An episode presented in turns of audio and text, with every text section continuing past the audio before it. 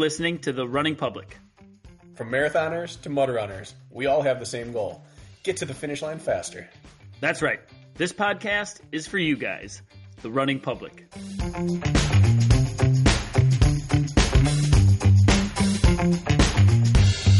This is The Running Public's Training Tuesday. Training Tuesday is where we talk about training only. One topic, we dive deep, we explore it completely. It's training, it's Tuesday. Training Tuesday. Tuesday, Tuesday, Tuesday. Bracken, I'm glad you could join us today. I'm happy to be here. It wasn't a given. Every time you get sick, which isn't often, it is like a day or two. It's a quick, don't feel good, back to it. You're going on like a week and a half, maybe. Yeah. What the heck happened to you? I don't know. This is this is the most sick year I've had. That that can't be a phrase. This year has had the most sickness I've ever had in my entire life since probably chicken pox as a kid. Mm. I got COVID this year, and this usually I don't think I've gone past 36 hours with any sort of illness in almost a decade until this And year. this one's just rolling. Rocking me. Hey, quick question, side note. I didn't realize it is space heater season in my house. Can you hear it buzzing in the background? I don't know. Maybe maybe I'm used to it by now. This is the first time I've had it on. I just realized I didn't turn it off. If it becomes an issue, we'll know after this episode. How about that? How's that Yes, sound? we will. Um, I threw on shoes today for this one. well, thanks for formal formaling it up. I guess. To keep my feet warm is what I'm Oh, saying. okay. All right. I got Crocs on. I always record in Crocs. Little peek behind the curtains. I have. I always I record in super shoes. what are you wearing? I have the uh, Puma Fast R's, the Fasters, Why?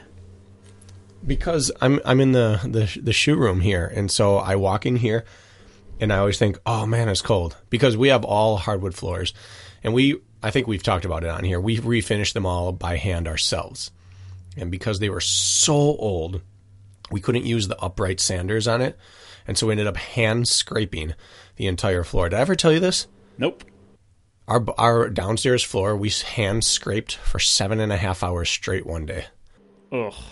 so that we could use the the upright sanders we had rented. You only get them for, I think we had them for ten hours or whatever it was. So we hand scraped straight, and it was the longest core workout I ever did. Just on hands and knees scraping back and forth. I eventually cramped in my hamstrings and my stomach from just seven and a half hours of scraping. Anyways, because of that, I'm a little touchy. I, I think I've become just a dad like that. Like, no shoes in the house. You're gonna scratch scratch the floors. Oh, yeah. So we don't wear shoes in our house. So, anyways, I walk around barefoot all day, and I get in here and I think, oh, it's cold. And then the only thing in here are just the extra shoes that are laying around here that I throw up on the wall from time to time. So it's almost always super shoes or trail shoes that I throw on.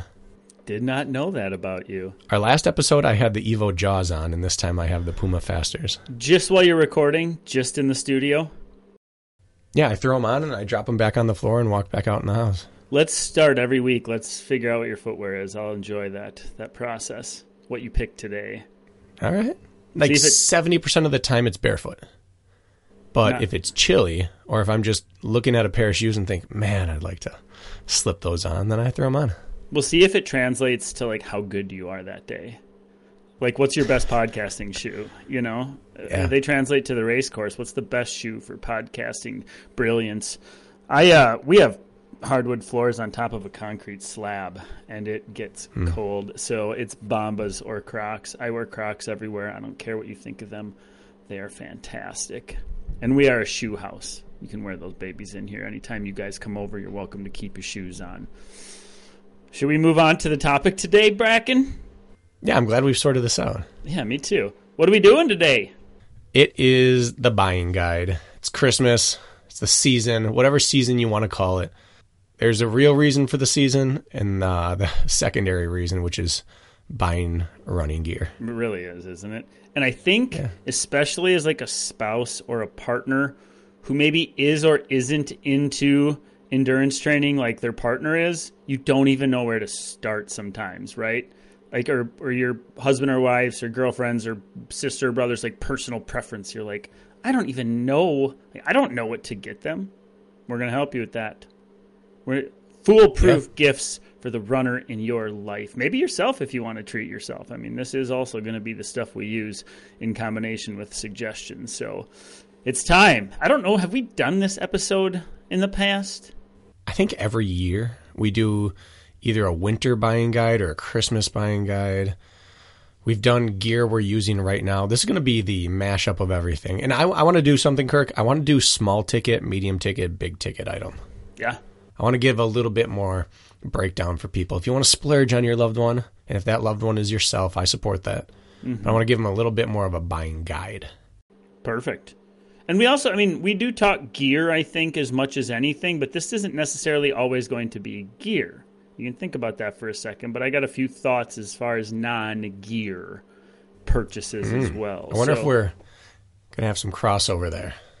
We might, but what? Like Black Friday is coming up in two days, three days, right? And so um, take advantage while you can. Because some of this stuff, man, is expensive. Like, if you have fully embraced the sport of running, OCR, anything, like all of your additional funds for most of you middle class folk go towards this crap traveling, racing, gear, living and breathing it. And so now's kind of the time to ask for the things that you might not want to buy yourself or give somebody something that you know, you can't justify buying yourself because you've already bought six pairs of shoes this year. That's right. This is the time. This is the time of season where it is acceptable to splurge. And we're not saying be fiscally irresponsible, but you're going to spend your money on people either way. You're going to give your spouse or your loved one or yourself or your friend a gift. And if they're into endurance sports, you might as well give them a gift they will actually use and then a gift that they're going to use every single day and love you for for the rest of your life. I'm going to say this is the time to be financially irresponsible. I'm saying go for it. Okay, I'll let that slide. Right now. And then January, you can button up your purchases and, you know, build up the cash back. Um, okay. Where do we want to start with this one? Part of me wants to start with the non text. That's what I was going to say. Non, the non equipment stuff. Start with the things that people yeah. probably aren't thinking of off the top of their head. I have two places I'd like to start with that. I think you're going to say one, so I'm going to say the other. Okay. I'm going to start with a music subscription. I think that either Amazon Music Unlimited or Spotify Premium, something where you can you can have complete control with no advertisements over your music, over your playlists, build out workouts so you can have your fast songs, slow songs, up tempo, whatever you want, recovery playlists, and just sync them and go constantly. I think a music subscription of some sort is, and I'm going to include Audible in this uh, for audiobooks, whatever mm-hmm. it is, something that you can pipe in through your ears to make your running experience that much better. Because we're hitting the doldrums of the year. Winter is the doldrums, and then summer is a slog when it gets really hot. And nothing gets me out for a run better than having an audiobook queued up or having the right playlist to match my mood. I don't know a runner who doesn't listen to something now while they run at some point during the week. There's a few like and I will rarely choose to go out with something and I know there's others out there and there's a few rare ones still left I think. But you can't really go wrong with choosing uh, something that goes into people's ears and makes it better. Like I still put up with my Pandora ads, for example, and it's also random selection most of the time. If somebody bought me a, a premium upgrade for that, mm-hmm. I would of course appreciate that and start making my playlist. I'm just not going to do it myself. I can listen to an ad every nine minutes, whatever. But I'd be like, heck yeah, thank you. It would make sense for me. So I like that yep. idea. Wasn't on my list. Good job in Audible, the the uh, a real like the premium Audible subscription comes with credits each month, and I feel like running is the perfect style of sampling books. So even if you get a crappy book, who cares?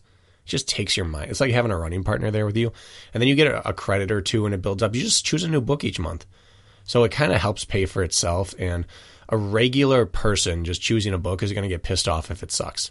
If it gets you through three long runs a month, who cares? So it's, yeah. I, I, think that kind of thing is perfect for, and and and I do want to. We touched upon it in the uh, two episodes, I think, but in the past, there's this fallacy that real runners don't listen to things when they run. That's nonsense. Nonsense. all Olympians, you see them with headphones in. Real runners just run. That's it. That's when you're a real runner. So listen to whatever it takes to get you through. So this is a great gift for someone. Bingo. Well, mine is going to be subscription based as well. The first one I'm going to jump into. Um, I absolutely think that the um, paid version of Strava is worth every single penny. Yep. And from who I follow and who follows me on there, uh, I'm going to say less than half actually have the upgraded, like the premium or subscribe version. People are still rocking the free version. The amount of knowledge I have gained from the back end of my Strava data, like it's not called a suffer score, but I call it a suffer score. Uh, used to maybe be called a suffer score. Like Used to be. Then they got rid of it, which I approve of. I approve of that as well. But like, I can't always understand like putting together the puzzle to make a picture. Like in my head, even if I have a physical log, well, I go back in my Strava. It says this is the damage Monday caused. This is what when from a cardiac output standpoint, from a metabolic standpoint, and trends over time. You can go back years and figure out. You know, I'll be tired and I'll be like, well, no kidding. Your Strava score was in the 500s two weeks in a row. That's way beyond whatever you've done. Now I can actually, based on past trends, know when to back off ahead of time so I taper into a race well or hit a workout. Like I can almost predict it much better than I ever could because of the back end metrics of Strava. And it's all upgraded since the pay version. And if you're not on it, you're missing out. And if your loved one is not on it, get them on it. It is a huge training tool. And it's like what, 79 bucks a year, maybe 100 bucks a year. I forget 59. That was 69 if you pay up front or something like I that. forget. But like get that, write it on a dumb little card and be like Strava upgrade subscription. Ask them if you don't know if they have it. But um, fantastic training tool, worth every penny in my eyes. Somebody get a subscription to the Strava paid version. I support all that. I was the person probably a year and a half ago. I ranted against them upgrading uh, the price point. It was free for everything, and then they made it for uh, paid for the same features, and they added a few more. I was very very mad that I had to pay to get the features I already had. And I pouted about it, and then I ranted about it on this podcast, and then I bought it the next day after you talked me into it. And I haven't regretted it once since. And I actually had a couple people reach out and said, Hey, let me just buy you this subscription. I said, Too late, sucker. I just bought it last night. But if they had done that for me, that would have been such a great gift. So I appreciate that, like that thought, it hit home to me right away. That's someone taking interest in your craft. And that training log on there is probably the best training log I've seen in terms of intuition and ease of use. And now you can go back in your training log and search by keyword. And that is so huge. I'm trying to find a race I did to match an elevation profile or a workout I did, and I just type hill in. And any workout I've ever written with the word hill in it pops up. It's just, it's so easy. So I think it's absolutely worth it. Um, I'm gonna confess something, and I'm I'm very tentative to do so right now. And I think you're gonna be upset with me. Do you have an idea what I'm about to say? I think you're going to say you're getting away from your, your rate, your written training log. I haven't written in my training log in six months because I feel the back end of Strava has taken care of it for me. I make some private notes you can make in there, which the world can't see. Uh, I hate to say it because I'm, I'm a paper and pen guy with everything, but they just nailed it enough where I don't. So I almost feel like a little bit I'm stabbing us both in the back here because I bet I have years of logs, but that's how good I think the back end of Strava is. Nobody hate me for that, Yeah. by the way. It's actually easier to find your old workouts on Strava than it is in a notebook these days because you can sort quicker. And and I will say that the only downside to it is I don't know, and maybe someone can answer this, or maybe I just need to do a little research. But I don't know if if you choose to be done with Strava, Strava Premium, if you can access your old logbook. Good question. Can you export that out in a file and then have it? If you can't, that sucks. But if you can, there's, I mean, it's, it's now, I think, the best option. Yep. All right, that was my pitch there. So that was my other, I saved that one because I assume we were both thinking it. So that's, I said I have two. That was my other one. So Okay. I'm ready to move on from subscriptions. I'm not.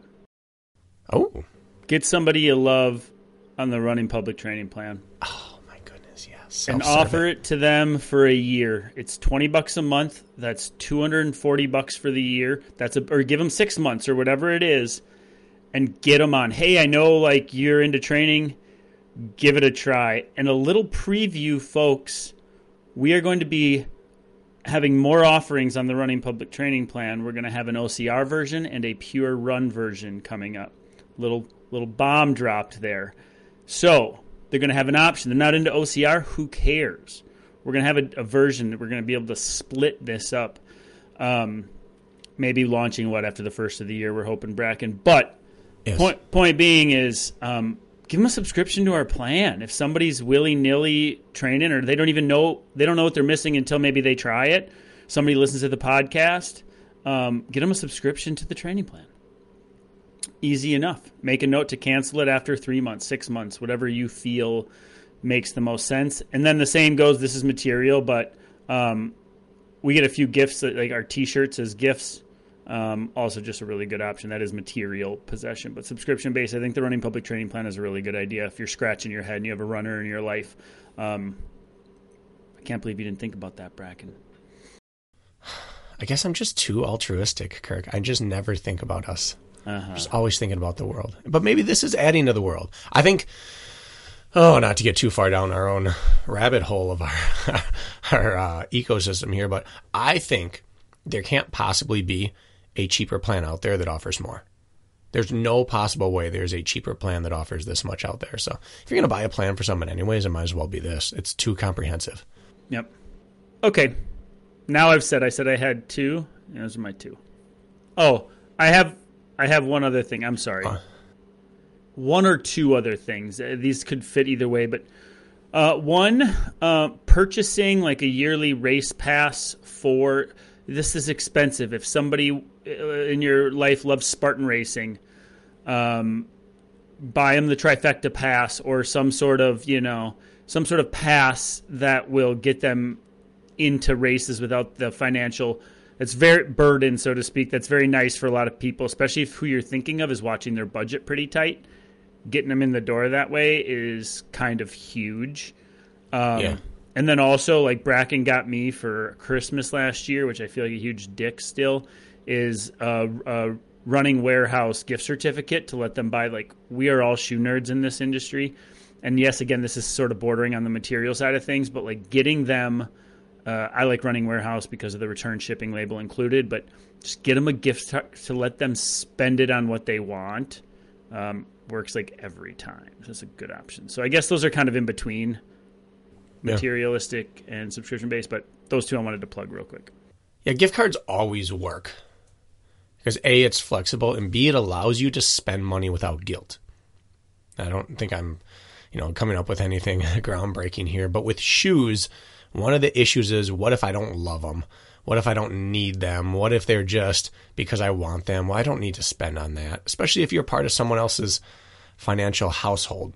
But a gift card, yeah, go out. What- did you do? You bought your first pair of super shoes with them. Loved them. That's not something you were going to dip into, but why not? Let's try it. And then it turned out you're an addict.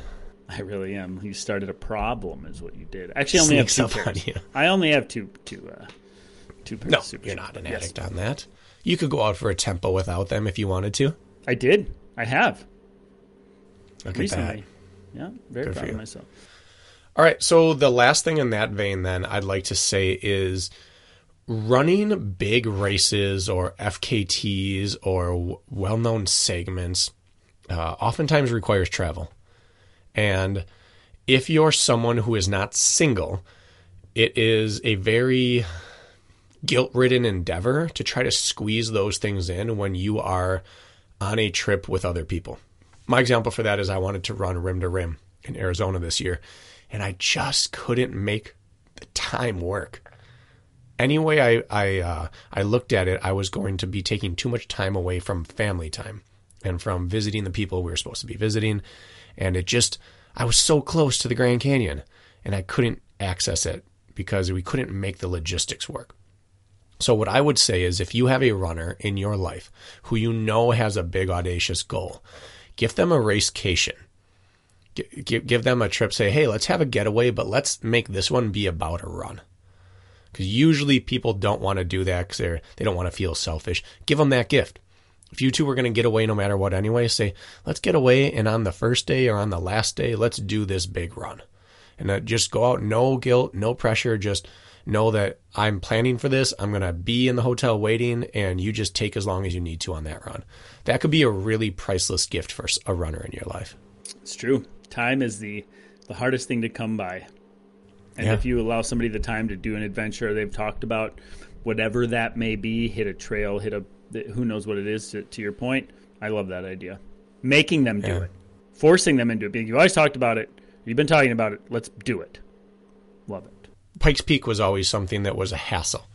I always needed to run it or wanted to run it, but you either have to take the train back down or you have to have someone willing to spend four or five hours of their day driving to meet you. And when someone just says, hey, you need to go do it, I'll be waiting at the top, that's a whole lot easier on your lifestyle. So something like that. Do it for the runner in your life. I love it. All right, should we should we go into material possessions of sorts? And do we want to categorize this in any way, or do we just want to start flinging flinging arrows? Let's just start with a watch, Kirk. Okay. Now, you and I are pretty pretty simple with our watches. We both say just get a Garmin Forerunner, any of them, and you'll be fine. But we all also both uh, own the Phoenix, right? Which is like a laptop for your wrist. So, where how do you want to start about recommending? Should we go small ticket, b- medium ticket, big ticket? Sure. I mean, I think people are still there's a lot of runners who are now becoming like very infused the running is infused in their life who are still running apple watches and it secretly really irks me because they don't they don't know the simplicity and the features that they're missing out on by transitioning to a just a running or activity watch um, yep. that isn't a touchscreen for example um, so the person you know who's still rocking the apple watch I would heavily you can dip their toes into the other water by just transitioning them over to like a Suunto or a Garmin. Um, so switching, uh, switching. It's just my opinion. Getting rid of the Apple Watch, and moving over to an actual running watch. And I know Apple Watch labels themselves, I believe, as still like a an activity watch, right? But it's not the same. No. In fact, they just came out with their new sport specific model. And it's so much better than it used to be, but it's still not. It's still not a Garmin. It's still not one of those that has been in the industry making this for years. So I would say entry level, small ticket item. It's not super small, but the lowest level Garmin Forerunner watch is the watch that everyone could get by on. Forerunner 230. There's a 230. There's also like a 45 uh, they, they, there's one notch below that. Double digit, it's their cheapest. Triple digit works from twos up to nines, nine forty five, I think, nine thirty five. Mm-hmm. Um, anywhere, if it says Forerunner on it, I would happily use it every day of the year. Yep. You can get it under two hundred dollars. If you pair a cheap, and by cheap, least expensive Garmin Forerunner option with an external heart rate monitor with Strava and they're all linked together, that does everything for you that a thousand dollar watch could do. If you come, almost, almost, almost eh, on the running front, you're going to get all the data you need, and the watch is the least. I feel like like you get a good watch that connects to a good GPS signal, and then you get an external heart rate monitor for seventy bucks, and you connect them to Strava, and you're you have a you don't need the fanciest watch by any means. It's right. going to do everything it needs to. I agree. So then mid ticket, I would say we have a new entry, the Coros Pace 2. Coros is a watch brand that kind of was an upstart brand, and their first watch was intriguing, but their second round of their watches are kind of astounding. To the point where my next watch might be the Coros Pace 2, not a new uh, Forerunner, if and when I need it. They do pretty much everything that the Forerunner does, but it's lighter and it has a little bit better battery life and it has a few interesting intuitive features that Garmin's not using right now. So that would be my new mid tier watch offering. What's the cost on that? I think uh, you can get it right around 230. Okay. They have upgraded and they have one a little bit cheaper, but the Coros Pace 2, I should look this up as we speak, but I want to say it's right around 220, 230. Okay. So you're considering 230 mid range because you can get a Garmin Forerunner like the 45 or whatever like that. You can get for like 100 bucks, 120 bucks, right? The Forerunner 230 for like 200. Yeah, I think one one to 170 is low, and two to three is mid, and then big boy would be upper. And watches are worth every penny. Every Yeah. penny. Anybody who upgrades their watch is like, how did I how did I do this before I had this watch? Because the features are just fantastic. I run a Garmin Fenix six and everything from swimming to rowing to assault bike to Nordic skiing classic to Nordic skiing skate style to elliptical to weight training to I could just go on rock climbing. Everything has a feature that I can plug in and record. It can record laps uh, in a swimming pool and knows when you turn around. It can record strokes per minute on the rower or the ski erg. It's like absolutely fantastic. I can get lost in the middle of nowhere and pull up my map and it will show me how to get out. It's absolutely astounding. Yeah. The battery life on mine when I charge it, 14 days, and I use it. It's like two weeks I can get out of my. Anyways, that's a Fenix 6. That's a $600 watch, but I can't. I I would buy it. I had one for two months, ripped off in a race. I'm like, I need it, so I'm just gonna buy another one. Like that's how important it was. I blew over a thousand bucks on watches in two months. I just checked the Coros Pace 2. You can get for a hundred for under 200 now on Amazon right now. It's on sale, but 249 is their high end. Uh, the starting point of like their Molly Seidel edition for the Pace 2. So between 190 and 240. Is Molly Seidel kind of the one that is that the poster child for Coros? Uh, on the U.S. side, yes, but Eliud Kipchoge is uh, that was their first athlete. He was the one that kind of s- launched with them on this. Nice. Whatever that's worth. Any other watches you want to bring up? High ticket item, go with like a Garmin Forerunner 935 or 945. What the upper Yeah. what the upper level watches do, like these are high ticket item that people don't want to buy for themselves.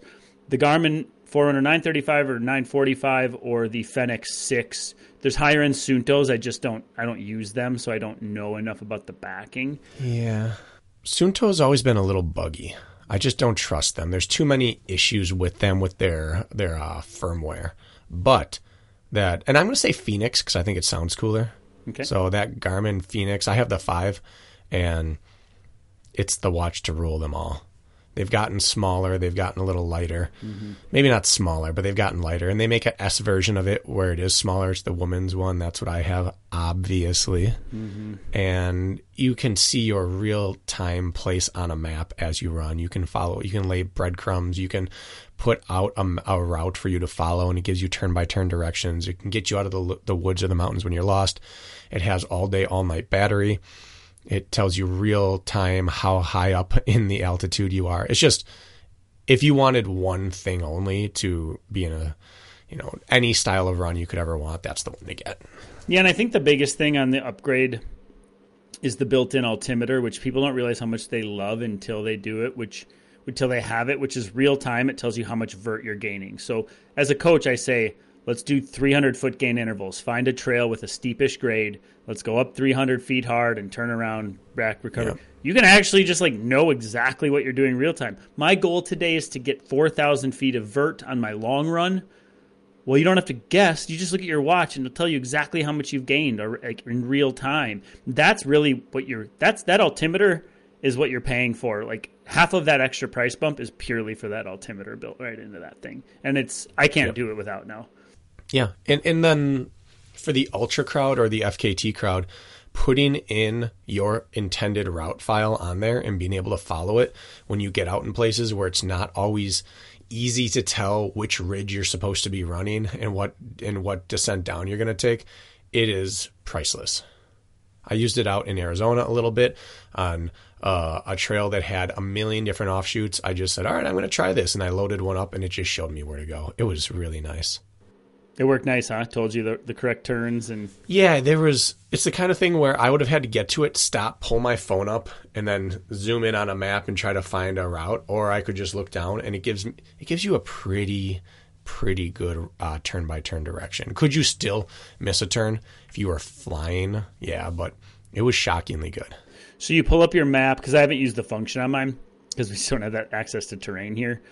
So you pull up your map, and so the map is facing on your on your watch. That's what's pulled up, and you can just see the highlighted route and your progression on that route, and it'll be you'll see the split in the trail, but the left is highlighted, for example, and you just continue to follow, and it updates as you go. Is that correct? You can have that. You can also have turn by turn where it'll say like it'll show a, a right turn arrow in 200 meters. Oh, nice. It'll give you updates. And you can also just do, which I did one day, is I just had the topo map up and it shows the trail system snaking off there. And I knew I wanted to stay on the main one. So as you come up to it, it has like a softer gray line for the for the the branch offs and a darker for the one I wanted to be on. And it was that day I just followed it based off that. So you have many different options you can have. But yeah, if you put it in there to tell you how you know you can you can set how often you want to be reminded and what the what the the reminder interval is going to be. It's it's pretty pretty awesome. I love that. It's not as good as driving in a GPS, but it's the next best thing. Okay, yeah, I haven't played with that feature, but I know it exists. Let's jump to the opposite, because I feel like watches are sexy. I think we should fi- finish it off with heart rate Oh. monitor, Okay, which will be quick. yeah, because you want to pair a watch with a heart rate monitor. Go ahead. Well, if you do have to do a chest strap, Kirk and I don't use chest straps really. Um, I think you can't go wrong with anything. Go with um, Polar, go with Garmin, go with MyZone. I mean, it doesn't really matter. If you go armband, it's getting to the point where it doesn't really matter either. We have we both have the Wahoo TICKR FIT.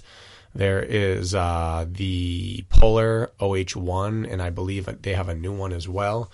And I've been using the MyZone again, um, but re- really just find a there's the Scosche um, rhythm and find a armband and go with it. That's the cheapest and easiest for most people. But yeah, the big upgrade is the fancy Garmin where it has the tri bundle and you have a strap for swimming and a strap for running and a strap that's stretchier and an expander strap. It's got all the bells and whistles, but it doesn't record heart rate any better than anything else. Yeah, the days of chest straps for me are long gone. They're so uncomfortable. They slide down. Most people struggle with that. Um, people don't know what they're missing until they put the arm. Like I just stopped wearing my chest strap because it was just like I hate it. I don't even care what my heart rate is. It's not worth it.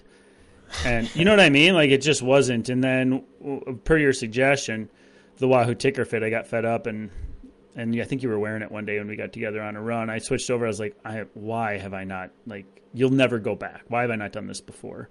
And yeah, all the technology is pretty much there. And the question, will it pair with my watch? Like they all pair with everything at this point. Like Yes. everything pairs with everything. And it's very simple to set up. The instructions are in there. So don't worry about getting the right one for the person's watch. We're at that point in human society where everything pairs with everything. So it's no problem. Don't worry about that. And I find the armband easier to use because there's a tangible off on button and a battery indicator. A chest strap, you never know if it's on or off or if it's dead That's true. until you just can't get it to connect. And you're staring at your treadmill and like, what in the world? And you, I flip it over and pour more water on it and put it back on and jump up and down. It's just, you, you don't exactly know what's going on with the armband. It's flashing when the battery's low. You have to hold a button on to turn it on and it usually beeps. Like it, it gives you tangible feedback on what you need to do. So even though the battery doesn't last as long, because you're aware of that, you keep it recharged. Where with the heart rate strap, how many, you know, it may only happen two or three times a year, but it always happens right when you need it. You realize it's not connecting, this thing's got to be dead, and there's no quick switch on that in the moment. Yeah, my Wahoo TICKR FIT, like it just started doing this on its own. Like I'll hop on my NordicTrack to run, and it just syncs itself up with my NordicTrack, and my heart rate shows up in real time on that and my watch. It's the most bizarre thing. These things are too smart for their own good. Like I did not program that Yep. into my NordicTrack. It just knows when I'm using it. Jess will get on there. It'll connect to hers. It's like pretty wild. It's I like it. Yeah. All right, now we can move on. least sexy end of the spectrum socks now most runners don't realize what they're missing out on until they get their first pair of legit high end running socks. Somebody can't justify paying $25 a pair for socks. Like most people cannot do that. That's absurd. But it's not absurd. If you've done it and you realize like how fantastic they feel, how they somehow stick to your foot and the shoe, but they're also soft but also responsive, and how they last, um, how they wick sweat and water. It's absolutely one of the best Christmas purchases for somebody because people aren't going to spend that money on themselves, at least not as an experiment. So, Yep. high end running socks.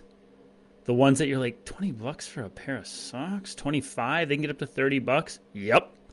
And you'll, I blew 200 bucks on Swiftwick socks a month or two ago because like it was just time and I was like, this is gonna hurt, but I know it's it's probably one gonna cost me the same in the long run because they last, and two, I'm just happier. It makes every shoe work better with your foot. That sounds silly to say, but it does.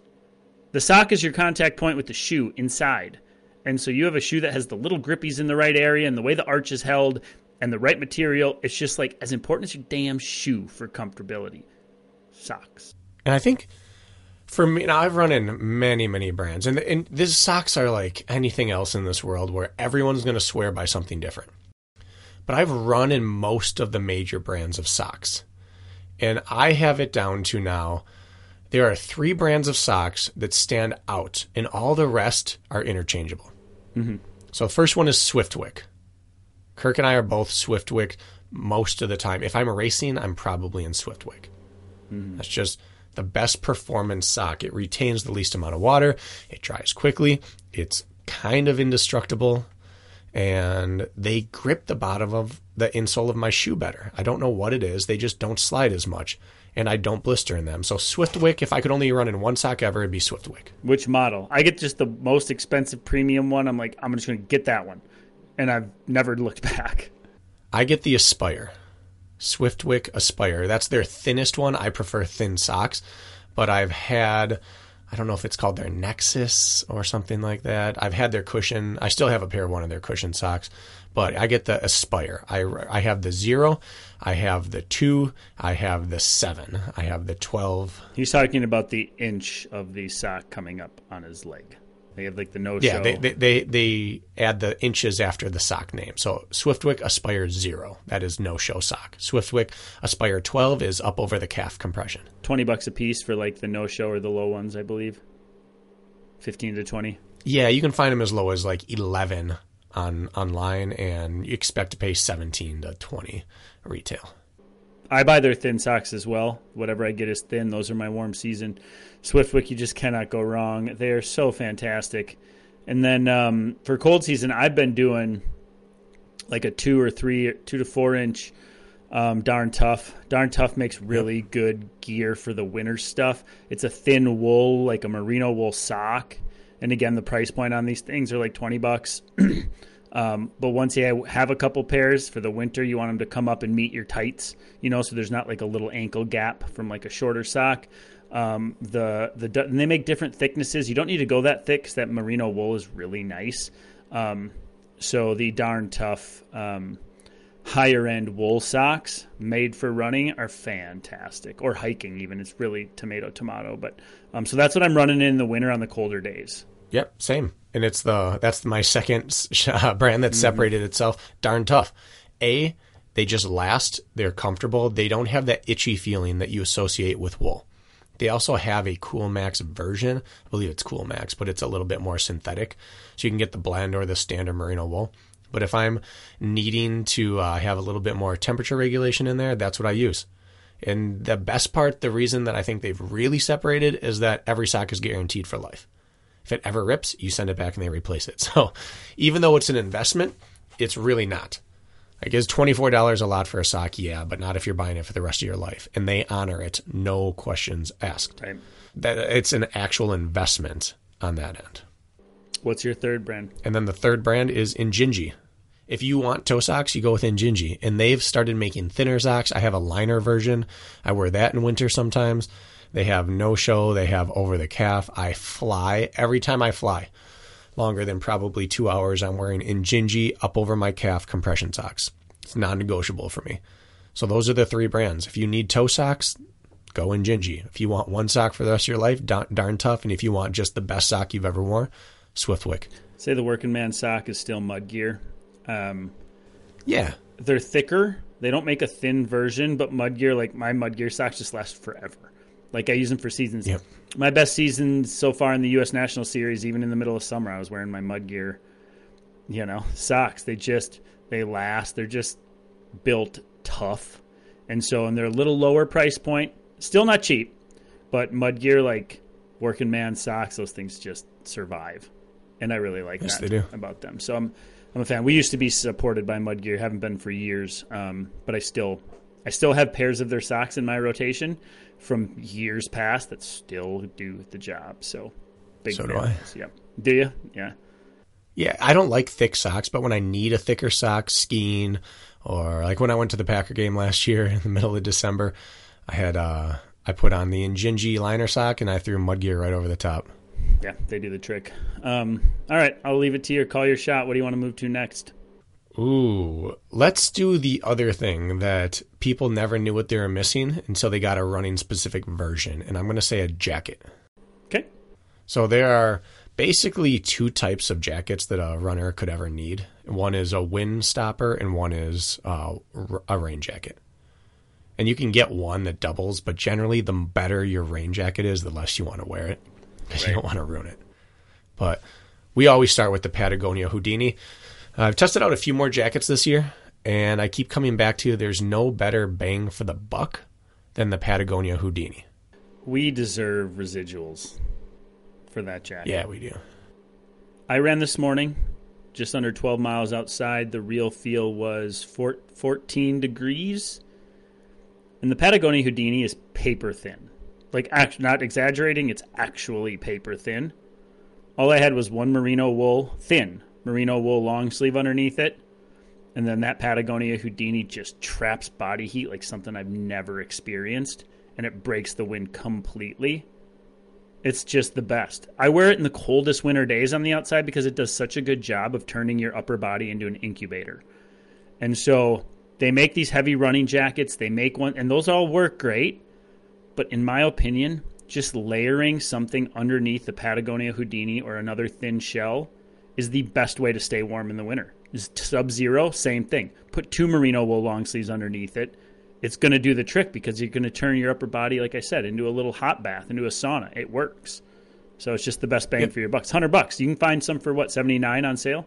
All, there's they're always on. That's the thing. They're always on sale. There's always a website. I think REI has some for thirty nine or forty nine right now. Oh, it's a steal. and they're not always the size you want, but they, they somewhere always they're under 100 bucks. And that's the type of price point where you don't mind throwing it in your pack. Throw it in your pocket. Who cares if you rough it up a little bit?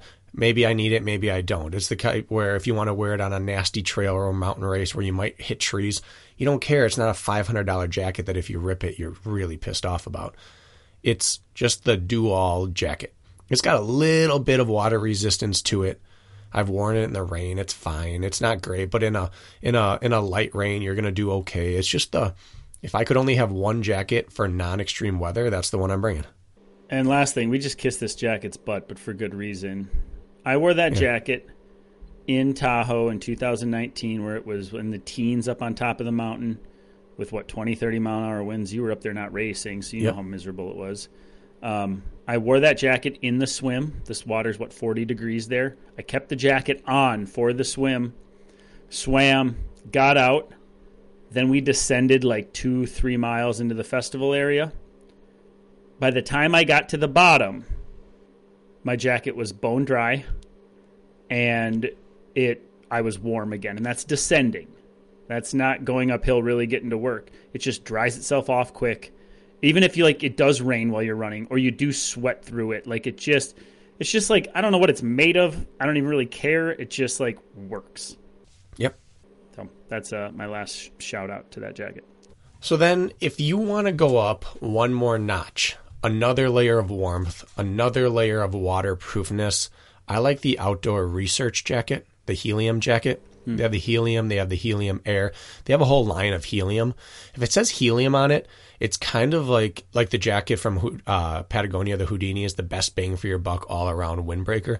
This is the best bang for your buck all around uh, rain and elements jacket or pants. They make they make uh, um, what's it called helium everything. I think there's a helium hat. There's might be helium mittens, but the outdoor research helium line is the best you can get without paying hundreds and hundreds for waterproofing. So I got Lisa a jacket, um, an outdoor research helium two winters ago for Christmas, and she wore it yesterday. She ran down by Lake Michigan, and it was probably like you said like 12 14 degrees and a windy and you're warm the whole time so that's that that's that mid ticket item i would say for being able to handle more water and more cold Yeah, I like that. I will say if you're going to buy like a traditional running jacket, and there are great running jackets out there, like just whatever running gra- jacket of your choice. I have a number of them just through being on the Spartan Pro team over the years. Some craft ones which I wear and I like. Hmm. The key to like a regular running jacket that's made out of like material, we'll call it, is having like the trunk of the jacket is like of a windbreaker material, even though the arms are like of a soft, you know, movable material. So whatever you go with, like Craft makes some great ones. I know a number of companies do. But like get a jacket in which almost acts as like like a vest in the front, like it's blocks the wind for your trunk and then lets the arms move freely without that like harder material. I find myself gravitating towards those jackets. They do a really good job of keeping you warm. Um, I have two craft options. Um, and uh, so for whatever that's worth, just make sure you you you angle towards that option because it uh, having that trunk blocked makes a big big difference, and having the arms free is really nice. And so a lot of jackets look that way now, but um, just something to keep your eye on. yeah that's exactly it all right do you have a high end recommendation a big ticket item For a jacket or for something else? the best in waterproofing and all that No, because I don't buy them. okay Do you? I would say Shake Dry is probably like the Ferrari of jackets. If you type in Shake Dry, you're gonna find a lot of different things. Um, it's by Gore, Gore Shake Dry, I believe, but they have Mm-hmm. a R3 and R5 and R7. You know, it scales like anything else, but you could pay you could pay seven hundred dollars. Is that meant for biking or running, or is it dual purpose? They have both. They have both. Yeah, but it is just it's literal shake dry. Every water that hits it, every drop, it beads up on there and it just cannot penetrate and you just shake the jacket and it all flings off. That's why they call it shake dry, but it is delicate. It is not the jacket you want to go rock climbing with. That's if you're going to be contacting the wall at all. But if you just need something that's not going to get wet, shake dry is the way to go. Hmm. I found Gore a few years ago. I have some of their compression tights that I really like, but I know they're maybe a bike hmm. specialty company as much as Run, if I'm not mistaken. Yeah, and they've got it all. I'm just trying to see what what you could pay. I mean, you can pay five six hundred dollars for these jackets. Are they thin and light and Yeah, that's the thing. They're like a stripped down. All you need is is uh is waterproofing and breathability. You're not going to get big pockets. You're not going to get a whole lot of things, but it's going to keep you dry. most people probably just hit the treadmill in those circumstances? Right. Hmm. Um, hats are overlooked. You got any thoughts on hats? Yeah, uh, I love the BOCO running hat. I don't think anyone who ever got a BOCO hat would be disappointed. They have their vent mesh hats. I believe they're called vent mesh, and they're just the most breathable hat I've ever worn. And as someone who has to wear a hat because he doesn't have hair, and so the sun and the deer flies ravage me, I don't like to overheat. I don't want to wear a hat in the middle of summer and just be hot the whole time and miserable. So the BOCO hat is perfect for that. And then I have a Salomon uh, waterproof running hat as well. And that is what I wear on days when it is cold and rainy. Throw that on in there and it just beads up and runs off and I don't freeze to death. Yeah, I um, second all of that. I uh, I was thinking more winter hats because this is the one place where I don't think you need to spend a lot of money. Nope. Like your hat, unless it's extreme conditions and you need to be in like mask territory. Um, hats, I take it all hats. Like as long as they somewhat cover your ears ish.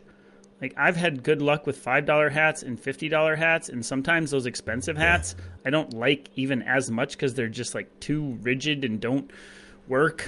Um, so that's the one spot where like I don't know if you need to spend a lot of money, but there are some running public uh, stocking caps dropping soon. That'd be a good option, right in the sweet spot there. Not cheap, not expensive. Just get the right in Running Public hats. They're good looking hats too.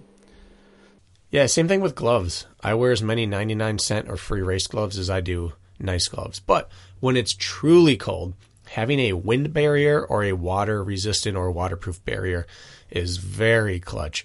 Again, outdoor research is my go to for some of these things. They just do it well and you don't break the bank most of the time. But I have some of their mittens from when it's truly cold Lisa has a pair of their merino mittens. They're fantastic. But uh, something with a shell really, really is helpful for winter running. Yep. Um, all right, let's uh, give us let's give it a ten minute limit. Let's try to make this sixty minutes. So, like rapid fire, anything you can think of that has been a game changer for you, or things that um, cross your mind. I have one right off the top. Do it. I switched over to an arm pocket armband for my phone, and I don't know why I haven't used the brand Arm Pocket before. I was buying these cheap cases that would break at the seams. Or That's the name, Arm Pocket. Arm Pocket. Oh, you just put in your model of your phone. They have option like multiple options per model of phone. What do you need it to hold? What do you not? Um, they are fantastic. Arm Pocket. Um, I got one for my iPhone 13. It, it's just the way it sits, the way it velcros, the quality of the material, how much you can sweat in it. It can get rained on. They sit comfortably. They're not too big or bulky. You can determine what you want in it. The brand is Arm Pocket. You don't appreciate a good phone holder until you have one. I don't know why I didn't just spend a few more bucks and get an Arm Pocket phone holder for my music earlier. Fantastic. Arm Pocket. Go right to their website and it'll guide you through the options, how to, you know, build it. Well, I'm the opposite. I can't stand uh, arm holders. I am all about waistbands and belts. And they make them as well. Arm Pocket does make them. Oh, they them. do? Yep, correct. Okay. So I think that the best waistband is the Naked Running Belt. It is wider than typical, although they make a narrow one now, but it's the lightest. It has the most breathable mesh to it and the stretchiest at the same time. And so I think that's the if you're just going to get one, that's the one to get. Although Salomon has a has a pulse belt and they also have a newer one. It might be their Sense Pro belt. Uh, any of those, any of those waist belts are fantastic. But my favorite overall waistband is still the uh, the Nathan VaporKrar waist belt. But anyway, something that that fits snug but not too snug. Your phone just disappears onto it. I put it in the small of my back, and it's fine. So that's that's what I think, and I can clip my keys in there and not have to worry about losing those. You don't get any bouncing your phone? I get no bounce. Okay, that's good. That's I the mean, thing. minimal. I don't know if anything on earth is truly no bounce. The closest closest to no bounce is that VaporKrar waistband because you can cinch it down and back. I've done 5K time trials with that on, and I stopped noticing the phone after, you know, five or ten steps. Right. But the the naked belt's pretty solid. I like it. Once in a while, I will put one around my waist. Um, and like this arm pocket comes with a waist attachment, so you can just either put on the big strap or put on the short strap for your arm, and it's that simple. That's interesting. Um, so yeah, I, I I think I ordered the waist attachment uh, as extra, but um, Arm pocket waist strap. I'm gonna have to look that up. Mm-hmm. So this uh, VaporKrar, they replaced it with I think the the uh, I don't know some other version of it, but I don't like it as much. But I have two of them because Mike Ferguson didn't like his or didn't use his as much, so I traded it for an ultra or a, an ultimate direction belt that I had. And when my brother was in town, we were doing a time trial together, and I let him use it. And afterwards, he said, I'm getting one of these. I've never had a phone disappear like this before on a run. So he has that one of mine now. I'll get it back. Luckily, I had two. What other things come to mind? Um. Okay. I had a an epiphany this past year of running, which is that waist lights are so much better than headlights, headlamps for running. So while I still love my Knog Bilby headlamp or any other lamp you can get, the waist belt light is absolutely a game changer. So I have the UltrAspire um, version of that. You can just type in UltrAspire waist belt. I believe theirs is called the Lumen. They have several different models, all based around how many lumens it has. But it just clips into a waist belt and it sits wherever you want it to sit. But you don't have to hold your head still to get stable light. What I found is that the second I used that, I realized my head and neck weren't stiff anymore when I run because it just keeps a stable beam right in front of you, and your waist doesn't rise as much as you think it does when you run.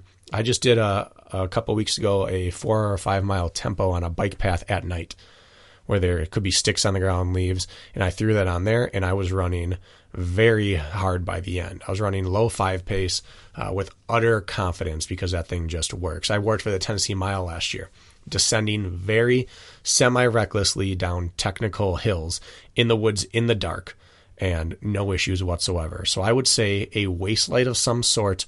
The entry level is the uh, the UltrAspire Lumen, the, like the two or the 400. I think I have the 600 Lumen, but uh, there are some there are some high high end waist lights as well. But I don't think anyone will ever regret switching to a waist light.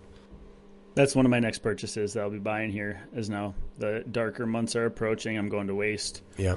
Yeah. I mean, your waist doesn't go up and down any more than your head does, probably less somehow. So it's going to be Yeah. a nice steady light, and you still have your head free to do whatever you need to.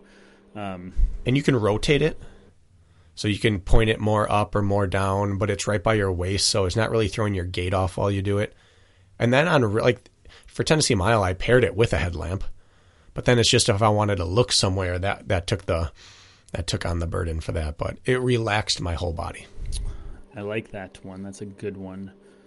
Um, I'm I'm kind of thinking outside of the box here, and this in no way has something to do with the fact that I'm sponsored by this company. okay But I genuinely believe like people are always like, I need to work on my nutrition more. Or I need to like, I don't eat the best, or like, I need to make sure I'm the healthiest I can be as an endurance athlete because we put a ton of demand on our body. Um, and yes, I'm sponsored by USANA, but they have these health my health pack, which is tailored towards the athlete. Um, it's drug and sports certified. They just come in the mail, and you get a morning and a PM packet, an AM and a PM, and it covers everything you would really need as a high performing endurance athlete. Um, and you don't have to think about it. And there's all us runners are notorious for complaining about our diet or worrying about if we're getting the right micronutrients. And I just think like getting that, like it's you sign a My Health Pack, starting somebody with even like a month just to see how they feel on it, how they like it. Um, it's a little outside the box, but like running and nutrition go hand in hand. We talk about it as much as anything else in gear, and it's it's like uh it's an insurance policy that if you're not eating perfectly or you're under fueled, that you're getting at least the building blocks taken care of. So I think it's a really good good option for your health for your food conscious like person in your life. i like that USANA My Health Pack. hmm They've been very convenient. I enjoy them. We get enough. Jess has been taking them as well, and she uh, she's been feeling good. So that's one of my I like outside of the box deals. I mean, anybody can tell you go buy somebody some spandex or some like we've done that before. Um, yeah yeah. So there's a lot we didn't talk about. We didn't talk about specific spandex or shirts or underwear or shoes, but it's not the point of this. It's not what we're using right now. It's what can you easily get someone else. But I think it comes down to one thing at the beginning, Kirk. I think that maybe the single best gift you can get someone is uh, is a gift certificate, and I think I would choose Running Warehouse, either the Running Public Training Plan or a Running Warehouse gift certificate, because then they can just try whatever they want. If I got nothing but that, I'd be a happy man all Christmas. People have a hard time risking 180 to 250 bucks on their first pair of super shoes. They're not willing to spend their own money. Um, it's why I just hesitated because I had other shoes I liked that were a little less expensive, and I didn't want to spend 200 bucks, which was a discounted rate for my first pair of super shoes. Um, and then I got a gift certificate, and it said, "Go buy." I think your thing was go buy your first set of super shoes. I think you made a note Yep. on that. Um, people just don't want to pull the trigger and spend that as a risk, not knowing if they're going to like it or not. I think it's the perfect, like, not only get a gift if you know they don't have super shoes or they aren't um, in that camp yet, like specifically noting like you did was perfect. I went right online and bought them, and I haven't looked back since. So I think specifically Yeah. for that that uh, runner, it's a good idea. Yeah, and then that runner who's got an ultra coming up and they need a new pack, or they've been wanting to try Maurten gel but it's too expensive, or they're thinking about trying a new watch, or it just lets them pull the trigger on that. And then again, you're the cool aunt or uncle who gave them the right thing that got the job done. And then they think of you every time they use it. That's the kind of gift that you want. I think of you all the time. It's annoying. I see you three times a week. I wear your shoes. I think of you every time I put on a running public shirt. Like you're Yep. tied to that. It's just sickening. Or underwear. Underwear when I put on my underwear. Yeah, when I'm standing there buck naked about to put my undies on. This is for bragging. bam, your face flashes. It's messed up. Did we do it? I think we did it. I'm happy. You happy? I'm pleased. Yeah, I, I didn't want this to be a traditional like uh, what everybody thinks of. These are a little sm- Yeah. half of them are outside the box ideas, and these are the, those are the best ones to do as far as gifting things. So I'm pleased. Well, I'm heading back to bed. All right, you feel better, man. That's all I want for Christmas. That and running warehouse gift certificates. All right. Noted. oh, stop. Don't read into it, Kirk. All right, guys. Thanks for listening. We'll see you Friday. Happy holidays.